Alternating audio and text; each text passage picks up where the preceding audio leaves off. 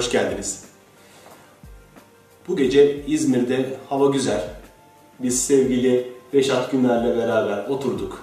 Kahvelerimizi içtik. Sohbetimize başladık. Dedik ki hani eee, programdan önce de biraz muhabbet edelim falan. Muhabbet açılmaya başladı dedim. Şimdi duruyoruz ve hemen kamerayı çalıştırıyoruz. Record'a basıyoruz. Record'a basıyoruz. Bakalım eee, nasıl akacak, nasıl edecek.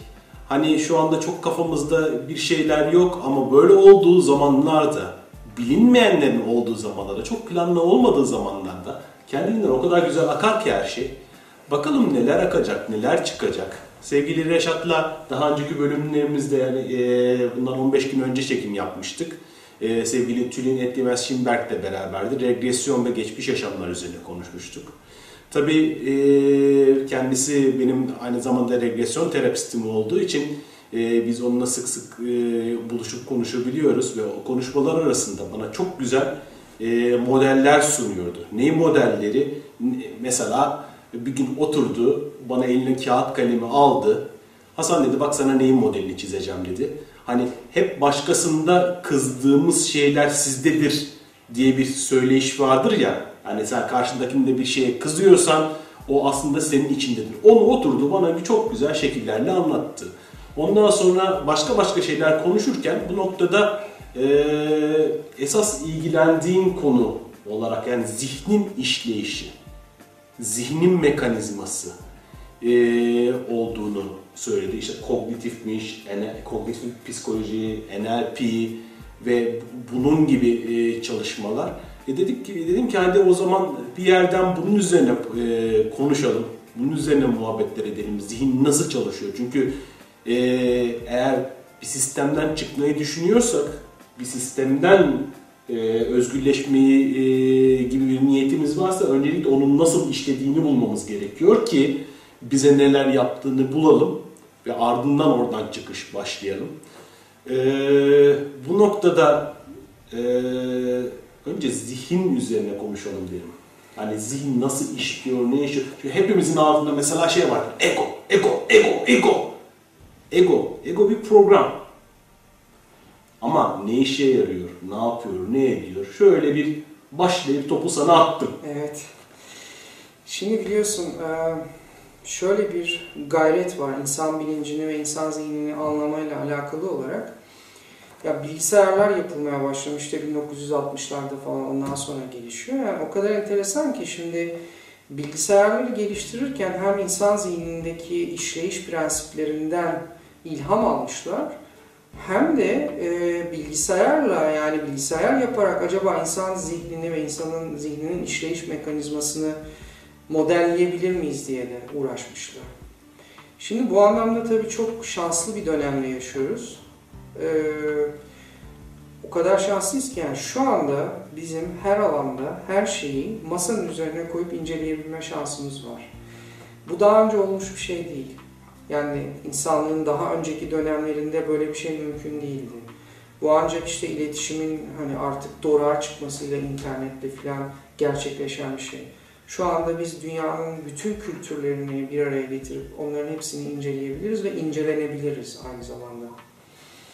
Dolayısıyla e, bu konuda da şimdi e, eski, yeni, bütün her şeyi işte e, biliyorsun e, bu özellikle eski Hint e, zamanlarında o uygarlığın geliştirdiği insan bilinci ve insan zihniyle ilgili, insan varlığıyla ilgili çok geniş e, çalışmalar var. Hatta hep konferanslarında da söylüyorum. Yani Sanskritçe'de e, Batı dillerinde karşılığı olmayan farklı bilinç hallerini tarif eden özel sözcükler var. Ve bunların Batı dillerinde ve bizim dilimizde karşılıkları yok. E şimdi onu o inceleme şansımız var. Yani o onların işte hani doğu öğretilerinin insan zihninin yapısı hakkında neler söylediğini inceleme şansımız var. Ama bir de bununla bağlantılı modern araştırmalar, beyin araştırmaları, insan zihninin işleyiş prensipleri hakkında yapılmış olan çok güzel araştırmalar var. Şimdi bunların hepsini birden masanın üzerine koyup inceleyebiliyoruz. Bu benim epeyce geniş bir merak alanı. Bunu merak ediyorum çünkü belli bir noktada yani bundan 10 küsür sene önce yaklaşık bunun çok kilit bir şey olduğunu anladım ben. Yani insan zihninin çalışma prensiplerini anlamak, insan bilincini daha yakından tanımak ve bilhassa tabii farklı bilinç halleri yani olağan dışı bilinç halleri veya altered states dediğimiz yani değiştirilmiş bilinç hallerinin çok hayati bir öneme sahip olduğunu fark ettim. Ve her şey buna bağlı. Yani uygarlığımızın gelişmesi, bilimin gelişmesi, şu anda bir şeyleri daha iyi anlayabilmemiz, gerçekliğin yapısını daha iyi anlayabilmemiz, evrenin yapısını daha iyi anlayabilmemiz, bütün bunların hepsi sonuçta bizim zihnimizin işleyişinden geçiyor. Yani bu ne kadar, biz bunu ne kadar iyi anlarsak ve ne kadar iyi kullanırsak o zaman gerçekliğin yapısını da o kadar iyi anlıyoruz ve e, keşfedebiliyoruz bir takım şeyleri. Yani bizim bilim dediğimiz şey, hani ona ayrı bir hüviyet yükleriz hep. İşte bilim şöyle diyor, bilim böyle diyor, bilim şunu söylüyor, bilim bunu söylüyor. Şimdi bu aslında kognitif bir çarpıtmadır, bir distortion'dır. Çünkü bunu söylediğimizde biz bilime bir kimlik atfederiz örneğin. Yani bilim diye biri var mı? Böyle bir şey yok. Bilim nedir? Bilim şu anda insan zihninin, insan idrakinin, insanın imgeleme kapasitesinin, imajinasyonunun şu an ulaştığı noktada var olan, zaten var olan gerçekliğe ait, evrene ait keşfedebildiği şeylerdir. Yani insan zihninin geldiği noktadır. Dolayısıyla bizim bilim dediğimiz şey şu anki zekamızın yani bilimle uğraşan insanların, bilim adamlarının şu anki ulaştığı zeka seviyesini gösterir. Dolayısıyla bizim zihnimizin işleyişinin dışında bilim diye bir şey yok. E şimdi gerçeklik veya evren bizim içine doğduğumuz bir şey. Yani bizim ürünü olduğumuz bir şey. Biz onun ürünüyüz, biz onun çocuğuyuz. O bilinç, ya zaten evrenin bilinci bizi var eden şey. Dolayısıyla e şimdi bunu daha iyi anlamak için değişmesi gereken şey bizim bilincimiz. Şimdi bütün tarihin gelişimine bakıyoruz, her şeyin. Tek değişen bir şey var burada. İnsan bilinci. Ve o anlayış geliştikçe bir şeyler değişiyor ve biz bir takım şeyleri daha iyi anlar hale geliyoruz. Bunu fark ettiğimde e, yani insan bilinci tabii benim için e, birincil bir noktaya oturdu ve dedim ki hani bu benim merakım. Yani benim bunu daha iyi anlamam. E bunu daha iyi anlamak için de bir şeyler yapmak gerekiyor. Hani pratik olarak bir şeyler yapmak gerekiyor. Zaten bu işte terapi vesaire gibi çalışmalarla uğraşmak da öyle başladı aslında.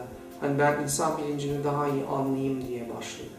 Ondan sonra tabii dipsiz bir kuyuya girdik ve hala da çıkabilmiş değil içinden. Hala devam ediyor. Şimdi e, bu konuda tabii anlaşılması gereken çok şey var ama en önemlisi hani bununla ilgili filmler var. Sen de bunları takip ediyorsun zaman zaman işte paylaşıyorsun. Mesela Matrix filmi var, işte Inception var. Onun öncesinde işte Existence diye bir film vardı. Daha bir sürü var. Yani. Alter States diye bir film vardı hatırlar mısın? 80'lerden kalma. Onu izlemedim, o filmi izlemedim, o filmi izlemedim. Son zamanlarda yine e, birkaç tane daha hani Matrix benzeri film yapıldı. Hatta Avatar'ın içerisinde bile o tema var. E, şimdi bunlar tabii çok ilhamlı eserler.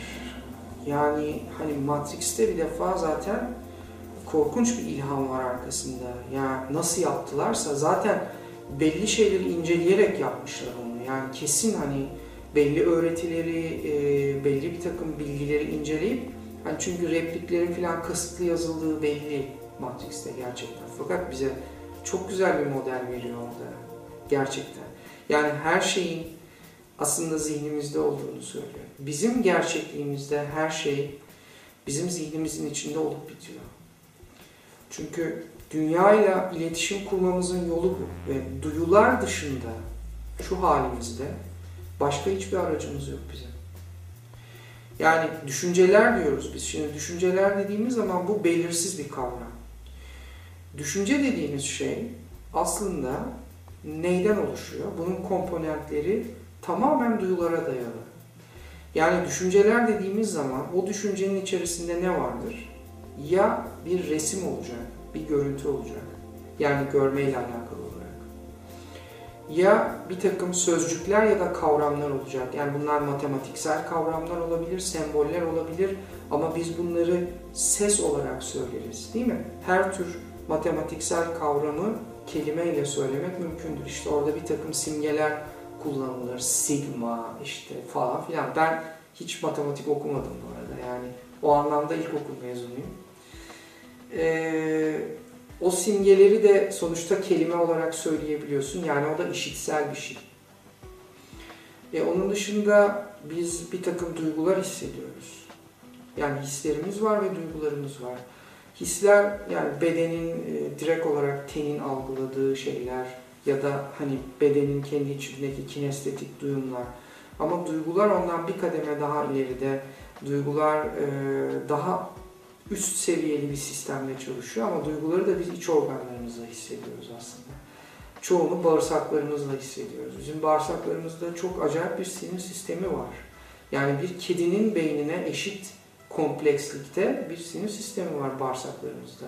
Pek çok duyguyu biz bağırsaklarımızda, midemizde ve bir de kalbimizle hissederiz. Kalbimizde de ciddi bir sinir sistemi var ve kalp son zamanda yapılan araştırmalar bu özellikle HeartMath Enstitüsü'nün yaptığı çok enteresan araştırmalar var kalple ilgili olarak. Kalbi ikinci bir beyin olarak yorumluyorlar orada. Ve gerçekten e, duygulara göre kalbin atışı çok değişiyor. Şimdi bu da duyguları oluşturan sistem. Fakat bizim gerçekliğimizde bunun dışında bir şey yok.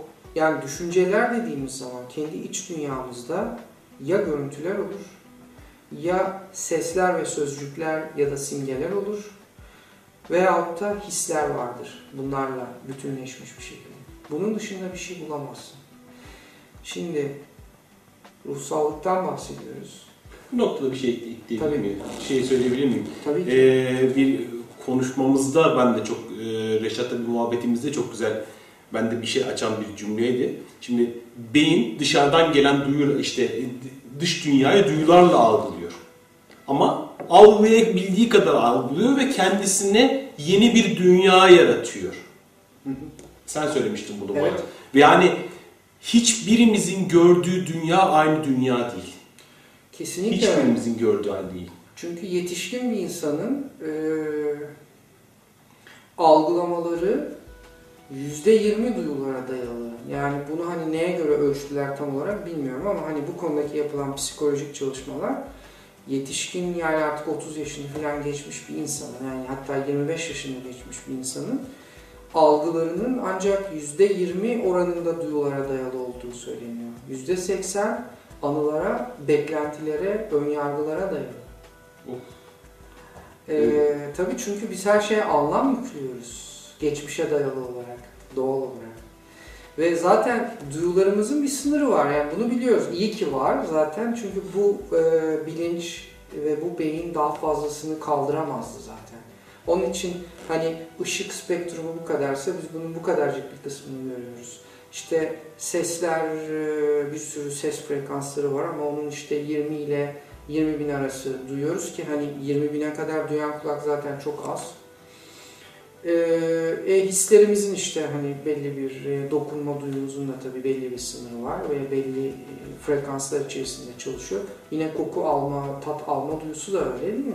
Bazı hayvanların hani çok daha gelişmiş. Şimdi bu bir kere birincil olarak bizim algılarımızı bir defa sınırlıyor. E bir de yaş ilerledikçe ve beyindeki birikim arttıkça ne oluyor? Biz kendi beklentilerimiz doğrultusunda gerçekliği şekillendiriyoruz. Şimdi devamlı yaşadığımız ortamda bazı şeyler bizim için görünmez oluyor bir defa. Hiçbir şey görmüyoruz, onun farkında olmuyoruz. Ee, yani sürekli tekrarlanan şeylerde e, farkındalığımızı yitiriyoruz. Şey derler yani dünyanın en güzel kadınıyla evlen, aynı evde yaşamaya başla. Bir, bir süre sonra yani onun artık güzelliğini görmez olursun. Aynen öyle. Aynen öyle. Fakat şimdi burada gelmek istediğim başka bir nokta daha var. Demin senin de söylediğin gibi şimdi duyularımız aracılığıyla bize ulaşan sinyaller var ve Beynin içerisinde ne ışık var, ne ses var, ne duygu var. Bunların hiçbiri yok. Beyne ulaşan şey sadece elektrik sinyalleri. Ve bizim hani herkes bunu bilir. Yani korneamızdaki görüntü ters bir defa. Yani korneaya düşen görüntü tepe taklak. Ve beyin bunu çeviriyor tersine. Yani şu söylenir, doğru mu denenmiş mi bilmiyorum ama hani e, ters gösteren gözlükler taktığın zaman gözüne bir süre sonra düz görmeye başlıyorsun. Beyin onu şey yapıyor ve gözlüğü çıkarttığın zaman bu sefer ters görüyorsun. Çünkü aslında korneadaki görüntü ters bir defa ama beyin bunu düzüne çeviriyor. Fotoğraf makinesi gibi. Müdahale ediyor. E, anılar biriktikçe ne yapıyor? Beyin buna müdahale ediyor. Yani iki türlü müdahale eder. Ya bir şeyleri siler, yok eder veyahut da üstüne bir şey ilave eder. Nitekim bu hipnozda bizim karşılaştığımız yani derin hipnotik durumlarda karşılaşılan pozitif halüsinasyon ve negatif halüsinasyon durumudur. Şimdi buradaki pozitif ve negatif olumlu ya da olumsuz anlamında değil. Negatif halüsinasyon var olan bir şeyi görmemek demek. Çünkü derin hipnoza girebilen insanlarda ki bunlar nüfusun %3'ü filandır. Ee, yani bir şeyi yok edebilirsin onun için. Hani bunu zaman zaman biz de denedik kendi aramızda arkadaşlarla, yatkın olan insanlarla. İşte 10 kişi oturuyor mesela. Diyorsun ki birazdan hani transa sokuyorsun ona yatkın olan kişiyi. Birazdan işte falancayı görmeyeceksin.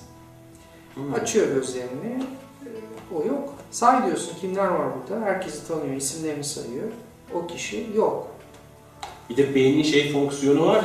Photoshop gibi. Yani beyin o boşluğu dolduruyor. Tabii tabii tabii. Beyin o boşluğu dolduruyor. Hatta şey derler ya Amerikan yerlileri ilk olarak e, Christoph Kolomb'un gemilerini görmemişler. Aynen işte. Orayı doldurmuş Tabii tabii. beyin. O negatif halüsinasyon. Öyle bir şeyin var olabileceğine ve yüzebileceğine inanmadıkları için tabii ki beyin inanmadığı bir şey görmez. Bu ama erkeklerde çok olur.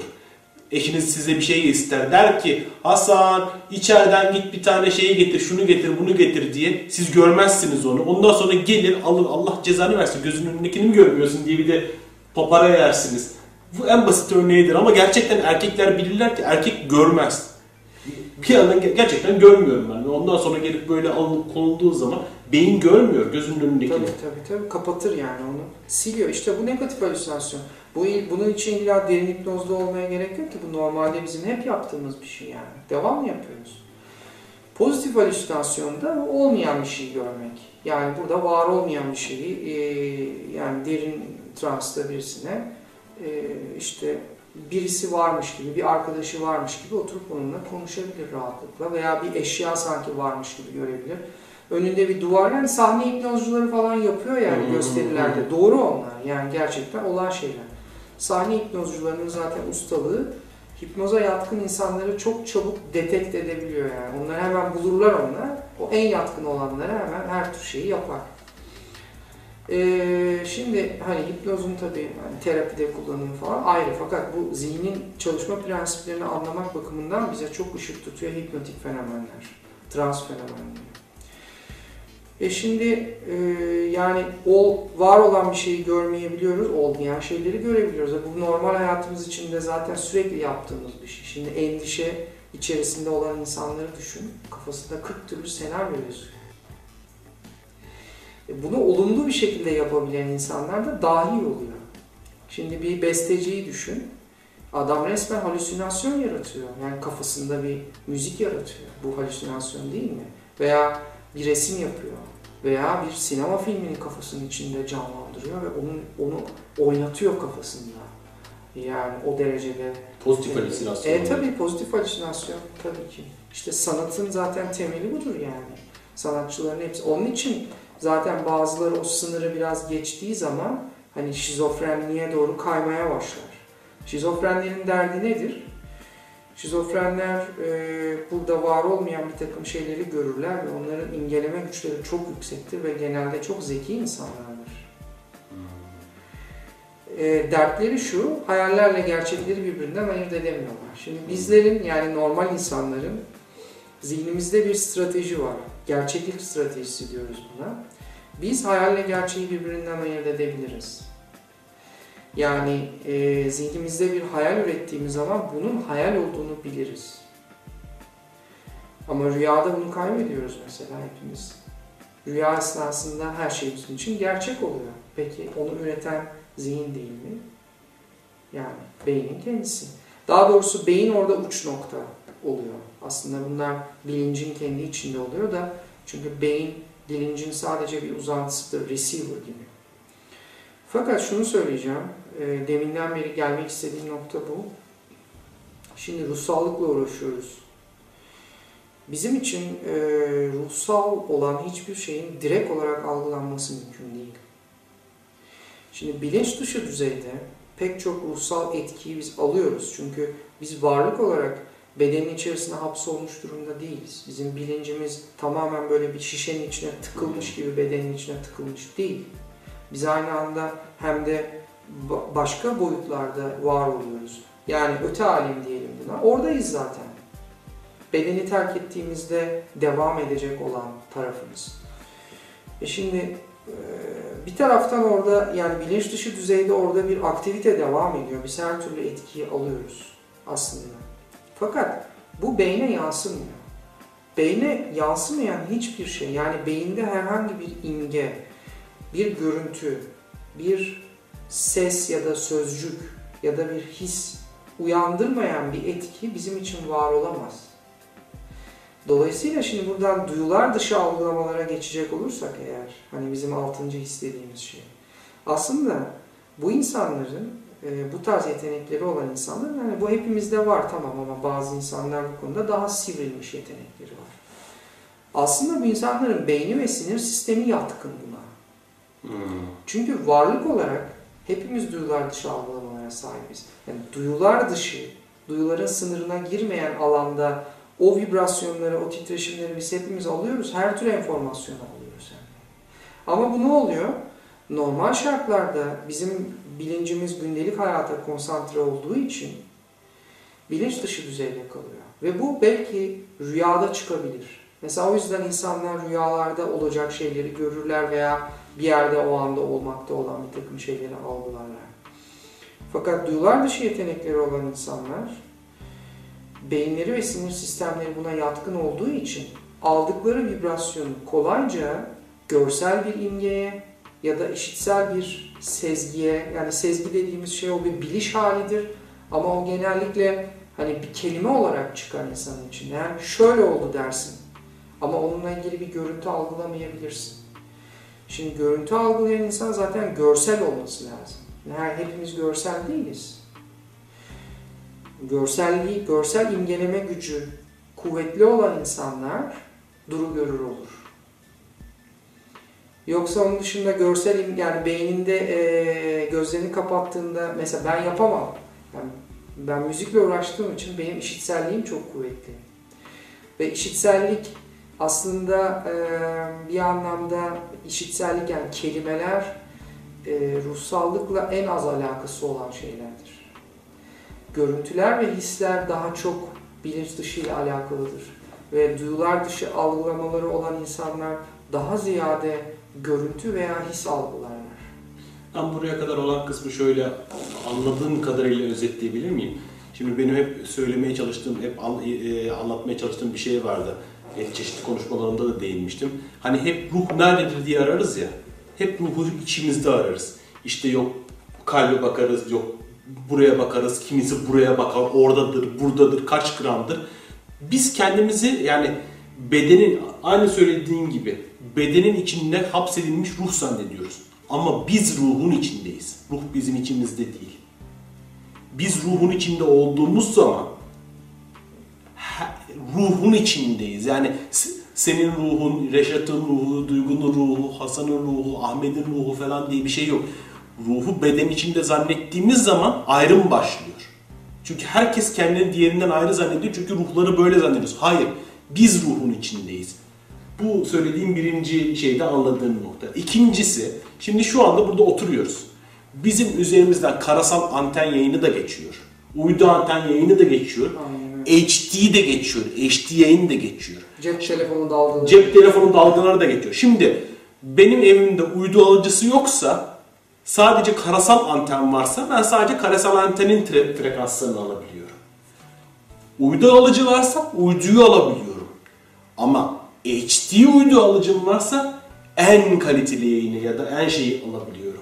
Hani mesela burada duyu ötesi algılamaları ya da bu tarz algılamaları, ruhla ilgili bağlantılarını kurabilen insanların durumu buna benziyor. Yani herkesin algı kapasitesi farklı bu bağlamda. Herkes ruhu algılıyor ve beyinlerimiz anladığım kadar yani şeyi tam işte bu uydu alıcılar gibi receiver. Aynen Yani kimisi sadece karasal yayını alıyor, kimisi çok e, normal e, uydu yayını alıyor, Türk satı alıyor ama kimisi full HD yayın çekiyor. Anladığım bu. Kesinlikle. Yani işte buna bir açıklık getirmek lazım. Şimdi dolayısıyla hani en bizim ruhsal dediğimiz e, bir takım şeyler hani en üst seviyedeki ruhsal bir takım algılamalar, sezgiler. Sonuçta bunlar eğer ki bizim sistemimizdeki e, yani beynin algılayabileceği bir forma transforme olmazsa, tercüme olmazsa bizim için bir algı yoktur. Zaten şimdi en son hani bu İlahi Nizam ve Kainat kitabı bu konuda güzel bir model ortaya koydu. Orada zaten şimdi ruhu e, bir defa hani biraz böyle resmin dışına çıkardık.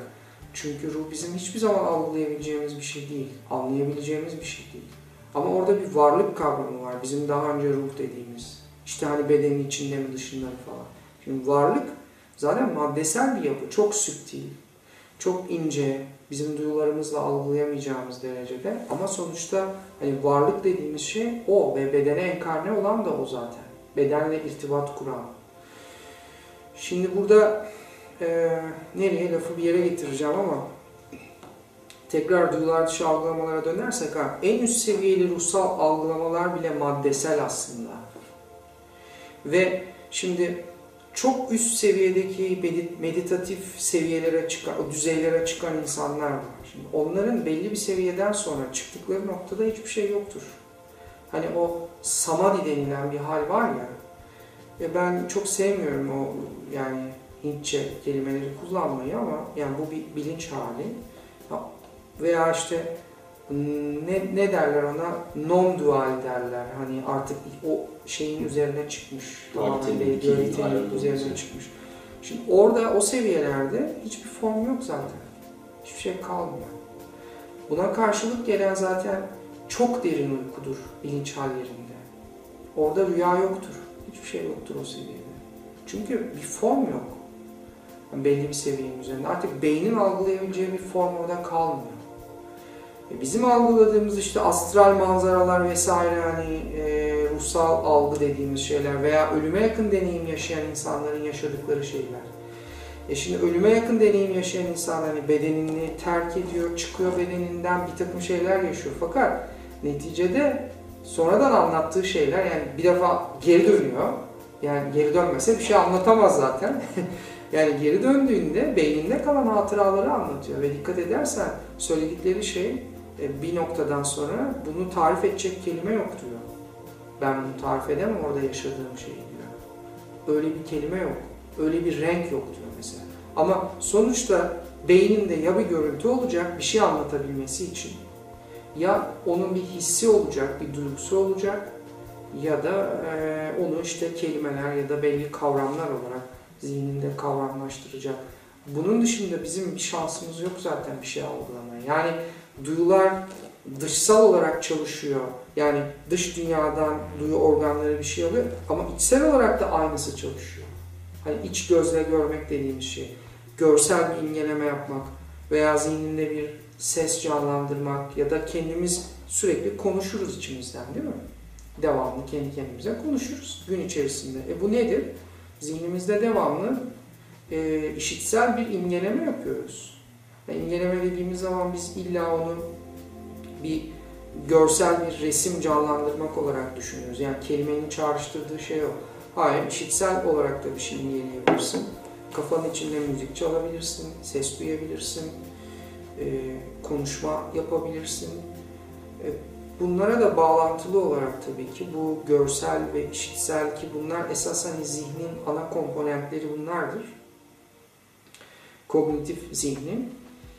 Buna, bunların üzerine de binmiş ve bunlarla bağlantılı e, duygularımız var. Yani zihnimizden geçen her düşünce, e, yani her imge belli duygulara bağlıdır. Onların hepsinin duyguları vardır. Bu nasıl oluyor? Bu tabii çok uzun bir programlanma süreci içerisinde programlanır. Beynimizdeki kinestetik korteks yani duyularla, duyularla ve duygularla alakalı, hislerle ve duygularla alakalı korteks, işitsel ve görsel korteksle çok ciddi anlamda bağlantıları vardır. Ve e, yani gördüğümüz her şey bize duygu hissettirir. İşte yaşadığımızı hisset, yani yaşadığını hissetmek bu zaten. E, yaşamak bu zaten. Bütün mekanizma bunun etrafında dönüyor. Yani ve biz sonra ne yapıyoruz? İşte kendimizi iyi hissetmenin yollarını arıyoruz. Halbuki gördüğümüz ve işittiğimiz şeylere yüklediğimiz anlamlar var ve o anlamlar doğrultusunda yani o ya pozitiftir ya negatiftir zaten duygular hissediyoruz. Şimdi duyguları yaratan biziz aslında kendimiz. Bize en çok ait olan duygular. Görüntüler dışarıdan gelebilir. Sesler dışarıdan gelebilir. Ama duygular tamamen bizim içimizden geliyor. Çünkü onları biz oluşturuyoruz. Bu noktada ee, duygular konusuna mutlaka girmemiz gerekiyor. Ben bu ara işte Eckhart Tolle'nin Var Olmanın Gücü kitabını okuyorum.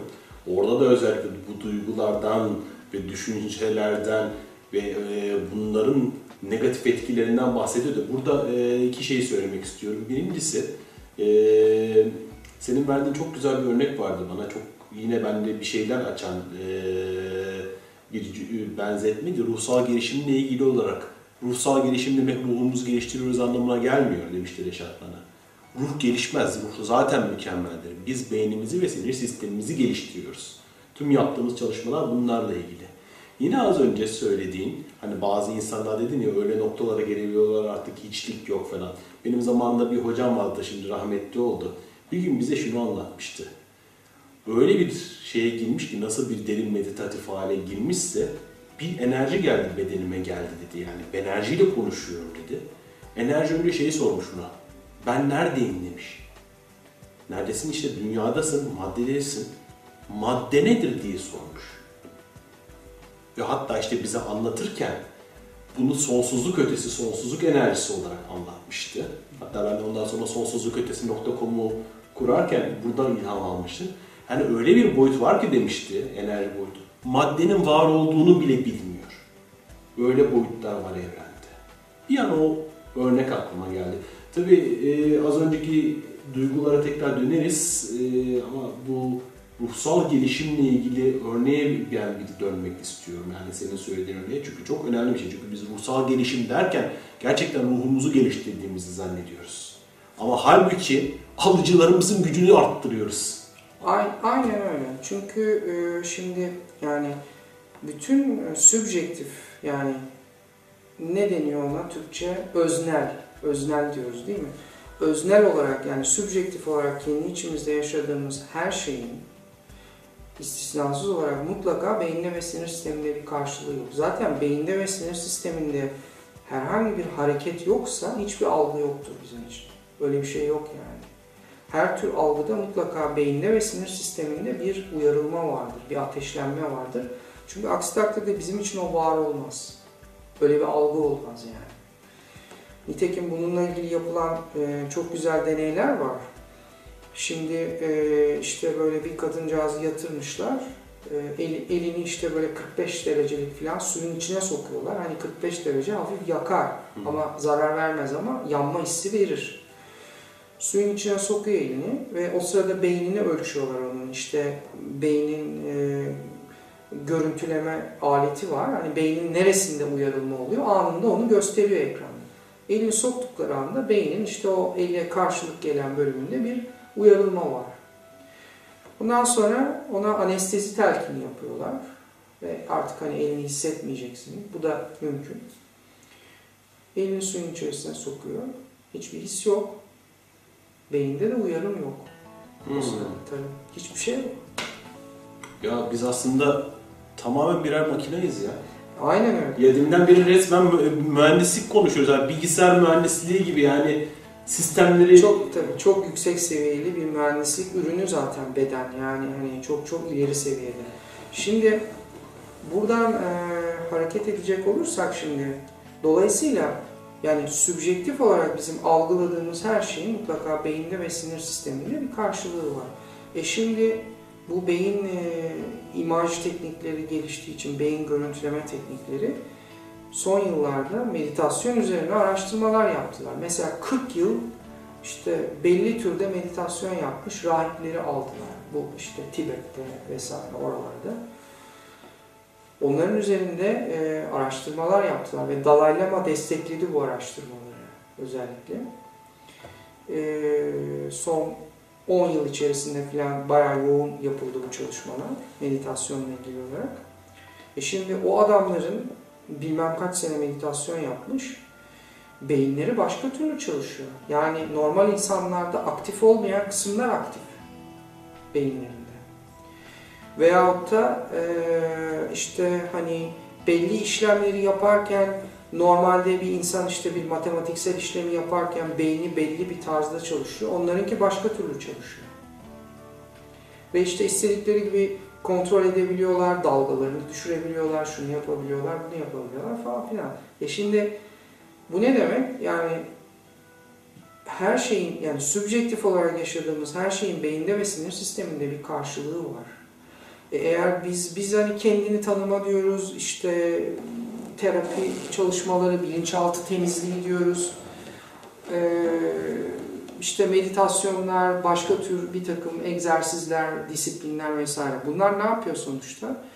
Bunlar sonuçta beyinde ve sinir sisteminde ve hormonal yapıda bir takım değişiklikler meydana getiriyor. Ve o değişiklik meydana geldikten sonra sen değişiyorsun zaten. E o zaman da ne oluyor? Kendi varlığının enerjisini burada daha fazla temsil edebilir hale geliyorsun. Ancak o değişiklik olduğunda onu buraya daha fazla yansıtabiliyorsun hmm. ve o daha fazla ortaya çıkıyor.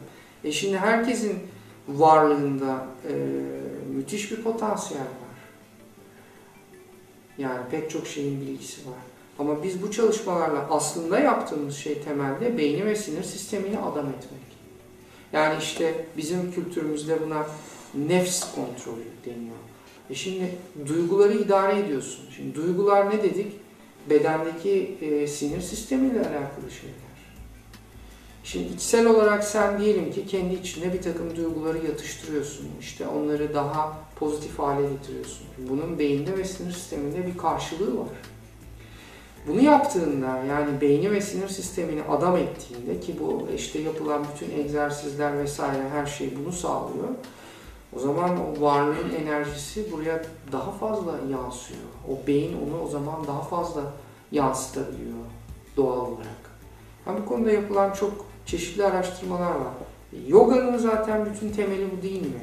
Yani yogada işte çeşitli hareketlerle vücuttaki enerji akışlarını değiştirerek e, aynı zamanda işte e, bedeni ve zihni kontrol altına alarak bu programları değiştiriyor.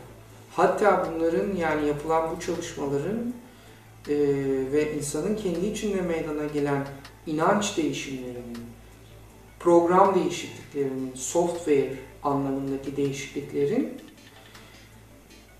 genetiğe nasıl yansıdığı konusunda da araştırmalar var son zamanlarda.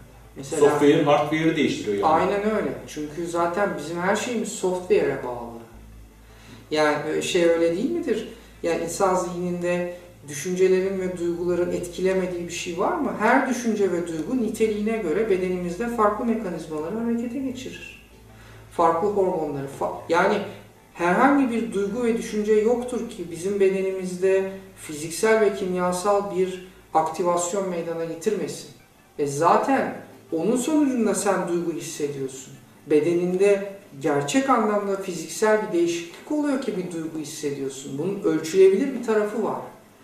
Tabi bu sadece buna bağlı değil. Yani senin kalbin belli şekilde atıyor diye belli bir duyguyu hissetmiyorsun. O duyguyu hissettiğin için aslında kalbin öyle atıyor. Ama bu karşılıklı ve birbirini sürekli olarak besleyen sistem. E şimdi ne oluyor? Ee, biz hep diyoruz ya işte düşünceleri, duyguları daha pozitif yöne götürelim. Yani bu lafta kolay. Tabii bunun için hani pek çok farklı düzeylerde çalışmalar yapmak lazım. Bunu herkes biliyor artık. Ama bunları yaptığında ve bunları dönüştürdüğünde ki işte geçen defa konuştuk hani regresyon vesaire gibi yöntemler bu dönüşümde çok etkili. Ve bunları dönüştürdüğünde artık kalbin farklı şekilde atıyor. Kalp o şekilde attığında beyne farklı sinyaller gönderiyor. Çünkü kalpten beyne giden sinyaller beyinden kalbe gidenlerden daha fazladır. Kalpten beyne daha fazla sinyal gider. E, o sinyali gönderdiği zaman beyin daha farklı çalışmaya başlıyor. Hormonal denge değişiyor. Kanın kimyası değişiyor. Bedendeki elektriksel akışlar değişiyor. Bunların hepsi değişiyor. Bunlar değişince doğal olarak sen kendini farklı hissetmeye ve bunun sonucunda da daha farklı davranmaya başlıyorsun. Şimdi son zamanda bu ondan bahsedecektim. Bruce Lipton'un araştırmaları var. Çok mühim bir adam yani Bruce Lipton. Ee, yani işte software düzeyindeki değişiklikler genetiği nasıl etkiliyor? Yine birkaç tane Erickson'un, Milton Erickson'un öğrencisi bir e, Rossi diye bir adam vardı. Ernest Rossi diye. Mesela onun da hipnozla gen ekspresyonu arasındaki bağlantılarla ilgili yaptığı araştırmalar, çalışmalar var. Yani gerçekten software'i değiştirerek hardware üzerinde, DNA üzerinde önemli değişiklikler elde etmek mümkün. Tabi e, bunların ölçülebilir olması çok önemli. Çünkü bu konuda hani gelin sizin DNA'nızı değiştirelim, işte DNA aktivasyonu yapalım falan gibi şeyler var malum. Hatta böyle müzikler falan satıyorlar internette. Hani işte bunu dinlediğiniz zaman DNA'nız değişir. Şimdi o biraz şey yani belirsiz bir şey. Yargılamayayım ama yani ölçülebilir bir şey değil. Yani o yüzden de e, çok bana açıkçası inandırıcı gelmiyor. Ama bu konuda ölçülmüş bir takım şeyler var. Yani ne yapıyorlar? İşte o insan bir takım kendi içinde bir takım çalışmalar yapıyor veya bazı terapi süreçlerinden geçiyor. E sonra bedenindeki fizyolojik şeyleri ölçüyorlar mekanizmaları. E işte imgelemeyle çalışan hani doktorlar var, kanseri iyileştiriyorlar vesaire falan filan. Şimdi o yüzden zihin, beden bunların hepsi bir bütün ve burada kilit nokta software. Kilit nokta zihin. Çünkü şimdi tamam bedene bakmak çok önemli. Yani beden için yapılacak şeyler var. Nedir işte egzersizdir, beslenmedir, uykudur falan filan. Ama yani bunları yapmaya karar verecek olan kim? Hangi tarafımız bizim? Bunları e, yapmaya azmetecek olan veya bunları e, nasıl diyeyim hani hayatında uygulayacak olan tarafımız gene zihin. Şimdi her şey orada odaklanıyor. Anahtar nokta Zihin, Windows diyebilir miyiz? En Tabii işletim işletim sistemi diyebiliriz kesinlikle. Yani çünkü zaten bizim kimliğimiz o software'lerden oluşuyor ki hani farklı düzeylerde software'ler var. Gerçekten bilgisayardaki gibi hani bir sistem yazılımı var. E, onlar bizim işte daha çok inançlarımız, değerlerimiz ve kimliğimizi oluşturan sistem yazılımları var. Bir de bunun üstünde hani işte kullanırız ya Word, Excel vesaire falan. O tarz programlar var. Bir de bunların içerikleri var. Şimdi Word bir programdır. Ama Word'ün içine istediğini yazarsın. Hani içerik önemli değil orada. O kadar Word'de ama Windows'un üzerinde çalışır. Evet. Ana yazılım üzerinde çalışır. Hatta sen şimdi bir şey söylerken işte regresyon terapileri söylerken hani Windows çok bug'lu bir programdır. Bug derken hani yazılım hataları olan bir programdır ve o yazılım hataları o, o noktaya geldiğimizde çöker bilgisayar. Programcılar sürekli olarak yamalar çıkartırlar ki bu sistem güzel işlesin diye. Aynen buna benziyor arkadaşlar. Tam bir bilgisayar sistemi. Yani bizler zihnimiz Windows bug'ları var. Normalde baktığınız zaman ilk Windows'u aldığınız zaman böyle getirip bilgisayara kurduğunuz zaman böyle çok güzel kullanırsınız. Böyle şey yaparsınız dersiniz ulan o kadar para verdim çok güzel oldu. Sonra bir gün bir program gelir biz onu der bilgisayar kapanır kalır. Çöker sistem çöker. İşte onları düzeltmek için yamalara ihtiyaç vardır ve programcılar sürekli olarak yamalar çıkartırlar. İşte 8.1, 8.1b, 8.1c falan. Aslında tüm terapi, benim buradan anladığım tüm terapi çalışmaları Windows'umuzu yani zihnimizi yamalamak ve daha doğru düzgün çalışmasını sağlamak için. Kesinlikle e, farklı düzeylerde tabii ki. Şimdi e, zihnin organize yani bizim bilincimizin ya da bilinç dışının öyle diyelim organize oluş biçimi hiyerarşiktir. Burada hiyerarşik bir yapılanma var. Ki bununla ilgili e, NLP yani Neurolinguistik Programlama alanında çalışanlar e, çok güzel bazı modeller üretmişler. Bunların en önemlilerinden biri Robert Dilts'tir. Ki zaten Robert Dilts de e, bu modeli e, Gregory Bateson diye bir adam var. Yani çok hani önemli dahilerden bir tanesi. Yani insan zihninin çalışma prensipleri, sibernetik hakkında çok önemli teorileri olan biri. 20. yüzyılda yaşamış. Onun e, e, logical levels denilen e, bir şeyi var, kuramı var. Robert Dilts ona dayanarak bir kuram geliştirmiş ki bu çok hala hala hazırda geçerlidir. E, hiyerarşik bir sistemde organize olmuş zihnimiz ve farklı düzeyleri var zihnimizin. Ve e, işte problem hangi düzeydeyse onun bir üstüne müdahale etmek gerekiyor. Hmm. Einstein'ın bir sözü var ya meşhur. Problemler mevcut oldukları düzeyde evet. çözülemez diye. Daima bir üstüne çıkmak lazım. Şimdi dolayısıyla bizim e, zihnimizdeki belli şeyleri yapan bir takım programlar var. Biz buna yetenekler diyoruz. İşte bunlar hani daha basit düzeydeki programlardır. Yani işte bir enstrüman çalmak gibi, yazıyı okumak gibi. Yani yaptığımız hani kognitif olarak gerçekleştirdiğimiz bütün becerilerin arkasındaki programlar. E, bu çok geniş bir alan. Şimdi onun detayına çok girmeyelim. Ama mesela bunların on-off mekanizması, bu programları çalıştıran daha üst bir seviye var. O da değerler ve inançlar. İnsanın değerleri ve inançları müsaade etmezse eğer hiçbir şeyi yapamaz ve öğrenemez yani. yani bir şeyin var olduğuna inanmıyorsan ya da olabileceğine inanmıyorsan onu yapmanın hiçbir yolu yok. Onu öğrenemezsin. Baştan o bitmiştir zaten.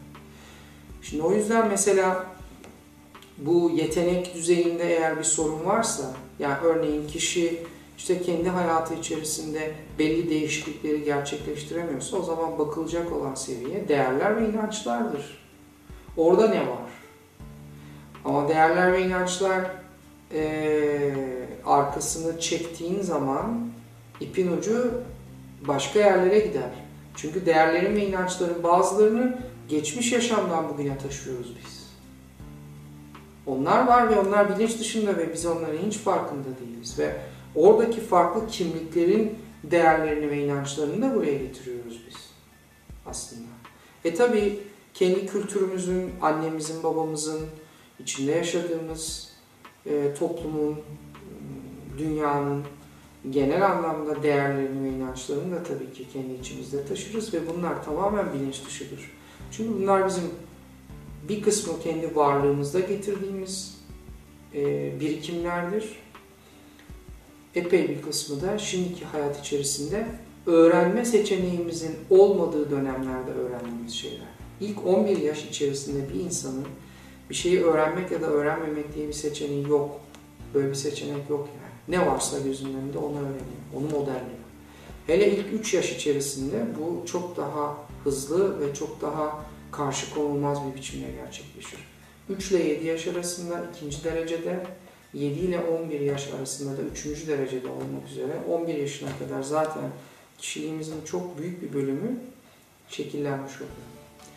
Ama e, hani ne kadar iyi ki son zamanlarda özellikle gelişen teknolojilerle bunları değiştirmek mümkün tabii ki. Yani o programlara girip onları değiştirmek mümkün. Zaten onları değiştirmek sizin hiçbir şey değişmiyor.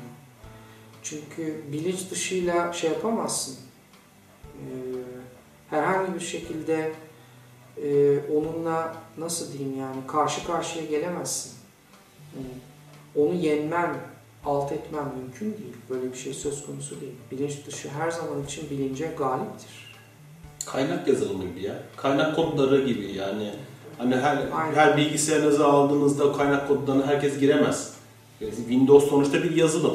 Sonuçta baktığınız zaman arka tarafında çok büyük bir yazılım var. Ama biz onları görmüyoruz çünkü kaynak kodu Bir kilitli. sürü alt programlar Bir oldu. sürü ancak bir programcı girecek de onları düzeltecek de şey yapacak. Bu arada aklıma şey örneği geldi. Yine bu önemli bir konu olduğunu düşününce software hardware'ı nasıl düzenliyor konusuyla ilgili bir örnek geldi. Şimdi bilgisayarlar üzerinden çok gidiyoruz. Benim de kafa bilgisayarları iyi çalışıyor bu noktada. Şu aklıma geldi. Mesela bilgisayarlarda da bunu yaşarız.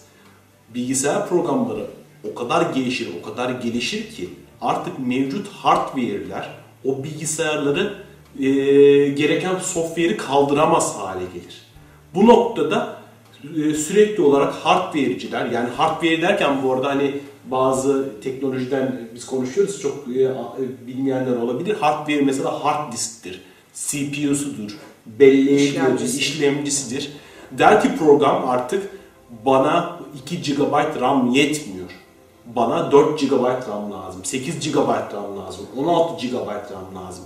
Ancak ben bunu çalıştırırım. Yani software, hardware'i bu noktada zorlar. Keza bizim bedenimizde de artık bir noktada e, software, yazılım diyor ki artık ben bu hücreler kaldırmıyor anladığım kadarıyla. Bu DNA beni kaldırmıyor. Benim upgrade olmam gerekiyor bedene. Zaten Bedeni upgrade etmen gerekiyor. şu anda yaşanan problemlerin arkasında böyle bir durum var. Şimdi şu anda e, yani evet bu bilgisayarlar bilgisayarlar sayesinde her şey o kadar hızlandı ki eski zamanda 2 ay süren bir yazışma şu anda 10 dakika falan sürüyor. Yani eskiden mesela yurt dışıyla iş yapan biri ne yapacak? Yurt dışına mektup gönderecek. Tabii tabii. Veyahut işte daha sonra ne yapacak? Telex çekecek. Hani telex çok az insanda olan bir şeydi. Çok az iş yerinde vardı filan. Veya telgraf gönderecek. İşte ondan sonra fax çıktı veya telefon. Şimdi eskiden hani aylar alan muameleler şimdi şu anda dakikalar içerisinde da canlı anında. mümkün oluyor tabi. E şimdi insan zihni, insan organizması bu hızla başa çıkamıyor artık. Ve e bir de hani içinde yaşadığımız düzeni biliyoruz. iş hayatı vesaire o kadar yükleniyor ki ya bununla artık zaten hani sistem bununla başa çıkamıyor. Bu hızla başa çıkamıyor. Ee, o yüzden yani işte birçok insanlar problem yaşıyorlar. Maalesef psikiyatrik ilaçların kullanımında müthiş bir artış var. Son zamanlarda hani baş edebilmek için insanlar bunları kullanıyor. Ve işte alkol tüketimi vesaire diğer şeyler. Yani zihnin gelişimine bu kadar hızlı adapte olamadığı için mi beyin problemler Yani şu an- şey ya da vücutlarımız direniyoruz belki bir yandan da değil mi? O Ben gelişim. evet yani ama bu şeyin dışında bence artık hani normal iş hayatı içerisinde çalışan insanlar bir e, insan bedeninin kaldırabileceği, insan zihninin kaldırabileceği bir hız değil bu yani bence. O yüzden de zaten iflas ediyor. Ona uyum sağlamaya çalışıyor ama zorlanıyor. Onun için e, işte böyle zor iş hayatı olan insanlar ilave yöntemlere ihtiyaç duyuyor. Ama bazı yöntemleri kullanırlarsa bununla daha iyi baş edebilirler ve hardware yani bedeni bozmadan da o kadar fazla e, idare edebilmeleri mümkün. Ama bunun için ek bazı yöntemlere ihtiyaç var tabii. Mecburen. Evet muhabbet çok güzel gidiyor ama biz şimdi bir ara vereceğiz. Sonsuz muhabbetler az sonra devam edecek.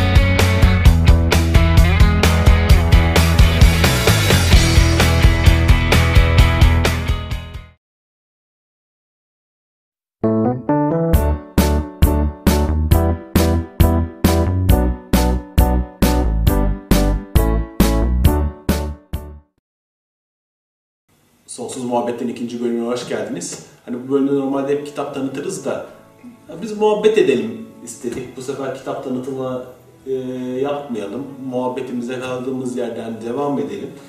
Şimdi e, bu kadar konuştuk ettik bilgisayar, bilgisayar, bilgisayar. E, bir gün bir arkadaşımıza konuşurken şunu söylemişti. Ya biz bir bilgisayarın içindeyiz. Bir, bir daha doğrusu bir bilgisayar oyunun içindeyiz. Ama kimin bilgisayarındayız bilmiyoruz. Şimdi Matrix'ten de bahsettik. Matrix'ten de bahsettik. Ve ee, biz gerçekten galiba Matrix'in içindeyiz. Bir bilgisayar oyunun, bir bilgisayar programının içindeyiz. Bizler bir bilgisayar programının parçasıyız. Evet yani bunun Kimin böyle... bilgisayarı o ayrı bilemiyoruz ama ya bunun böyle olmadığını ispat etmek çok zor. Zaten hani e, bu konuda Matrix filmi yani e, çıktıktan sonra biliyorsun bununla ilgili pek çok kitaplar yayınlandı. Hatta bizim memleketimizde de yayınlanan işte Matrix ve Felsefe diye bir kitap var. 2003 yılında çıkmıştı o kitap. Ben de tabii çok sevdiğim için o zamanlar okumuştum bunu. E, hatta oradaki işte e, yani felsefe e, hocası üniversitede öğrencilerine şu soruyu soruyormuş yani. Hangi hapı seçerdiniz, neden? Şey, sınav sorusu bu. Hmm. Ee, ya o derecede insanların hayatlarını etkiledi. Şimdi öyle bir şeyin olmadığını kimse ispat edemez bir defa. Çünkü e, yani tamam öyledir demiyoruz ama ama biz zaten kendi yarattığımız dünyanın içerisinde yaşıyoruz. Çünkü şu anda bize ulaşan her şey, beynimize ulaşan her şey sadece elektrik titreşimlerinden ibaret. Ve beyin onu alıyor ve onu yorumluyor ve tekrar ondan bir gerçeklik yaratıyor. Ve biz işte bu yarattığımız gerçekliğin içinde yaşıyoruz. Ve bir de bunun içinde e, zaten hani böyle bir e, illüzyonun içindeyiz. İşte biliyoruz artık her şey vibrasyonlardan oluşuyor. Eğer biz atomların içine girebilecek kadar küçülseydik şu an deneyimlediğimiz dünya ne kadar farklı olurdu düşünsene. Aynen şimdi Veya, şuna bakıyorsun bu bunun in atom düzeyine in. Tabi. Hep konferanslarda hani söylediğim bir şey var. Şimdi bizim şu anki sahip olduğumuz duyuların dışında başka bir duyuya sahip olduğumuzu biz hayal edebilir miyiz? Yani şeyi biliyoruz işte hani yarasalar işte ses dalgaları gönderiyor veya bazı canlılar kızılötesi frekansları, mor ötesi frekansları görüp algılayabiliyor falan filan ya. Tamam ama bunlar da bizim duyularımıza çok yakın şeyler. Çünkü sonuçta diğer canlılarda da üç aşağı beş yukarı benzer şeyler var, duyular var. Yani bu, bunların dışında başka bir duyu olduğunu bizim hayal, hayal etmemiz mümkün değil. Çünkü sistem ancak bundan ibaret ve biz hayal edebileceğimiz bu işte. Dolayısıyla e, yani gerçekliğin hani bu anlamda bir illüzyon olduğunu zaten biliyoruz. Çünkü işte atomun büyük bir bölümü boşluk ve işte şu anki elektromanyetik e, şeyden dolayı e, bir şeyleri katı olarak algılamamız onun içindeki işte elektromanyetik alandan dolayı falan filan. Bunları biliyoruz yani filmlerde çok işlendi. What the Bleep'te falan filan. E, ama bunun içinde biz artı başka bir illüzyon daha yaratıyoruz. İkinci bir katman kendi zihnimizde bunlara eklediğimiz anlamlar. Benlik illüzyonu. Aynen öyle. Aynen öyle. Ee, evet yani kendi benliğimiz de e, tam anlamıyla zaten bir illüzyondan oluşuyor. Çünkü bu bizim inançlarımız, değerlerimiz, yargılarımız, öğrendiğimiz bir takım şeyler, bütün bunların ürünü olan bir kişiliğimiz var, bir kimliğimiz var. Yani benlik dediğimiz şey bu. Bu da e, yani işte hani bunun farkına varıncaya kadar devam ediyor ama farkına varınca da bunu çö- çözemiyoruz. Biz yine bunun içerisinde var olmaya ve yaşamaya devam ediyoruz yani. Yani yine işte duygularımız var, yüklediğimiz anlamlar var, olurlar var, olmazlar var, sınırlarımız var. Bunların içerisinde yaşamak mecburiyetindeyiz. Yani bunların ötesine yavaş yavaş adım adım ilerleyerek geçebiliyoruz. Ama yine de bu devam ediyor sonuçta hayatın içerisinde. Ve dolayısıyla e şimdi hani kendini bedenden, duyulardan, duygulardan e, ve zihinden ayırma pratikleri yapan insanların sayısı çok fazla değil. Ya da bir kısmı işte meditasyonlar falan yapıyor ama günlük hayat içerisinde yine yok. Yani yine kayboluyoruz onun içerisinde. Ee, yani bunları yapsak bile hani burada ne kadar ilerlesek bile yine bu hayatın içerisindeyiz. Sonuçta duyuların illüzyonuyla hareket etmek mecburiyetindeyiz. Zihnimizin otomatizmasıyla hareket etmek mecburiyetindeyiz. Ama e, dünyaya baktığımızda e, yani çoğu insan zaten hani farkındalık düzeyi olarak hani hayatın hipnozu içerisinde yaşıyor. Hipnoz şimdi özel bir hal olarak biz algılıyoruz. Çünkü hipnoz dediğimiz zaman bizim zihnimizde beliren şey nedir? Hani birisi işte birini uyutmuş, o, o da ona her tür şeyi telkin ediyor falan filan. Şimdi o uyur gezerlik hali e, en derin trans hali. Yani oradaki süje hipnotize edilmiş kişi gözlerini açabilir ve buraya bakabilir ama burada ona telkin edilen gerçekliğin içinde yaşar. Bunu yapabilen insanların sayısı zaten çok az. Ama hipnoz böyle bir şey değil. Hipnoz öyle bir şey ki yani balıklar için su neyse bizim için hipnoz odur. Bir kere kelimelerin ve iletişimin olduğu her yerde hipnoz vardır. Yani direkt birebir iletişimin kendisi hipnozdur zaten. Çünkü kişi ana dilinde sözcükleri duyduğu zaman o sözcükleri anlamamak gibi bir seçeneği yok. Yani biz ana dilimizdeki sözcükleri duyduğumuzda hani ben bunu anlamayayım, bu, bu sözcüklere ait zihnimdeki kayıtları sileyim böyle bir seçenek yok. Konuşulanı duyarsın ve o konuşulan senin zihninde belli imgelere dönüşür ve senin öğrendiğin şekilde bugüne kadar senin içinde belli çağrışımlar ve duygular yaratır. Mesela hani hakaret sözcükleri söylesek burada şimdi e, yani kötü duygular uyandırır insan içerisinde öyle değil? En basitinden Zeynep dediğinde şu anda herkesin aklına Zeynep olarak tanıdığı, en yakın tanıdığı kim varsa Aynen, aynen. herkesin aklına Aa, Zeynep deyince hemen kafanızda bir Zeynep imajı, imajı oluşur. Tabii ki, tabii ki. Yani ya da kaç tane varsa ondan. Yani onun için e, hani kelimelerin olduğu her yerde zaten hipnoz var. Ve biz kendi kendimize konuşarak zaten kendimizi sürekli olarak hipnotize ediyoruz. Ve biz transtayız. Trans özel bir hal değildir. O yüzden herkes sorar hani işte bizim yaptığımız çalışmalarda da beni şimdi hipnotize mi edeceksin? İşte ben hipnotize mi olacağım? Yani çünkü hipnotize olmayı insanlar kendini kaybetmek olarak algılıyor. E normalde yaşadığımız hayat içerisinde biz bundan başka bir şey yapıyor muyuz ki? Bir trans halinden çıkıp başka bir trans haline giriyoruz. Yani e, işte belli düşüncelere saplanıyoruz, belli inançlara saplanıyoruz, belli yargıları sürdürüyoruz, belli duyguları kendi içimizde devam ettiriyoruz. Bu hipnoz değil de nedir? Var olan şeyleri görmüyoruz veya olmayan şeyleri üretiyoruz. Bu hipnoz değil de nedir? Kendi içimizde bir sürü bugüne kadar öğrendiğimiz, bildiğimiz milyonlarca şey var. Yani o kadar çok şey var ki. Fakat belli bir noktada bunların hepsini sanki unutmuş gibiyiz. Yok gibi geliyor bize. İşte şunu bile diyebiliyor insanlar. Ben hiçbir şey yapamam. Ben bir hiçim. Şimdi bunu söylediği andan itibaren bu hipnoz değil mi? Hipnotik bir telkin değil mi?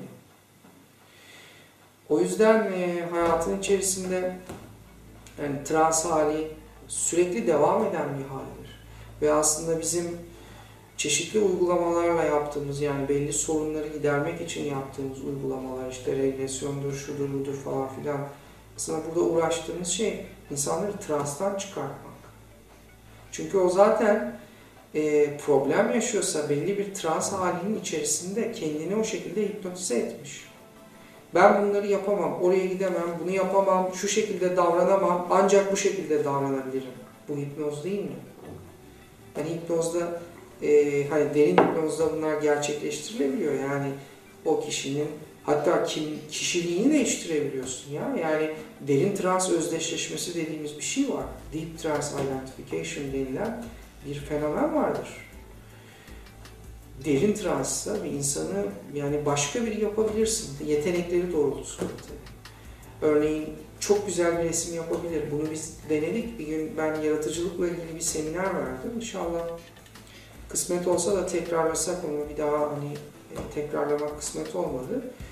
Orada şeyi göstermek istedim. Yani insanlar e, farklı bilinç halleri içerisinde ne kadar yaratıcı olabiliyor aslında.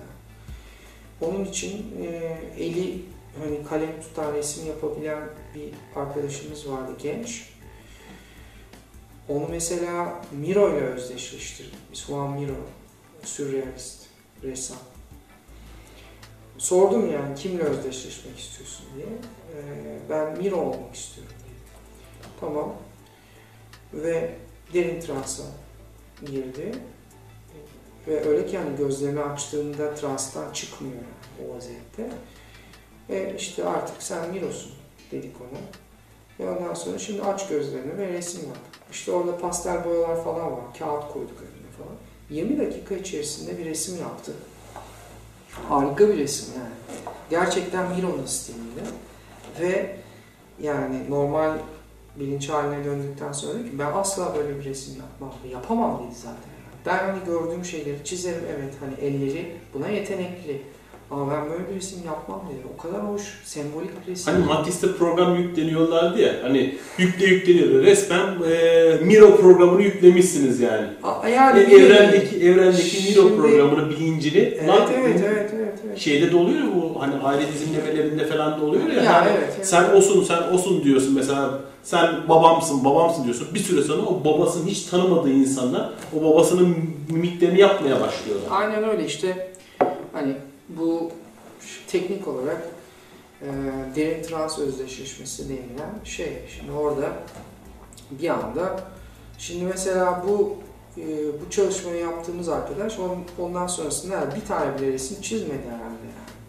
Ama o farklı bilinç hali içerisinde aslında ne kadar yaratıcı olunabiliyor, ne kadar farklı şeyler yapmak mümkün olabiliyor, sınırlarının dışına çıkıyor. Ben dedi yani bu kadar kısa sürede böyle bir resim yapamam hayatta mümkün değil yani. Yapmam dedi zaten. Peki transtan çı- çıkartmak demek yani bu az önce söyledin ya biz transtan çıkartmaya çalışıyoruz. Transtan çıkartmak neden çıkartmaya çalışıyoruz?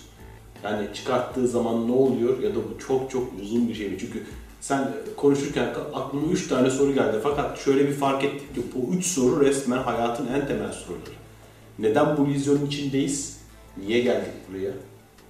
E peki bu hep e, illüzyonlu, illüzyonsal karakterlersek gerçek ben nerede? Soruya bak yani bundan her biri tüm insanlığın tarihini yanıtlamaya çalıştığı sorular zaten. İllüzyondan uyandığımızda ne oluyor? Bunlar yani hani biz başladık bunlar her biri e, uzun konuşulması gereken şeyler. Evet. İstersen o zaman şöyle yapalım. Hani çok uzayıp gidecek. Ee, burada kapatalım. İkinci bir bölüm çekelim. Orada uz- e, daha uzun konuşalım Tamam. burada. Tamam, tamam. Tamam. Tamam. Sonsuz muhabbetlere e, bir bölümlük e, bu bölümün sonuna getiriyoruz. Bir sonraki bölümde konuşmaya devam edeceğiz çünkü sohbet çok önemli noktalara vardı. E, çok teşekkür ederim bu bölüm için. Ben teşekkür ederim. Görüşeceğiz.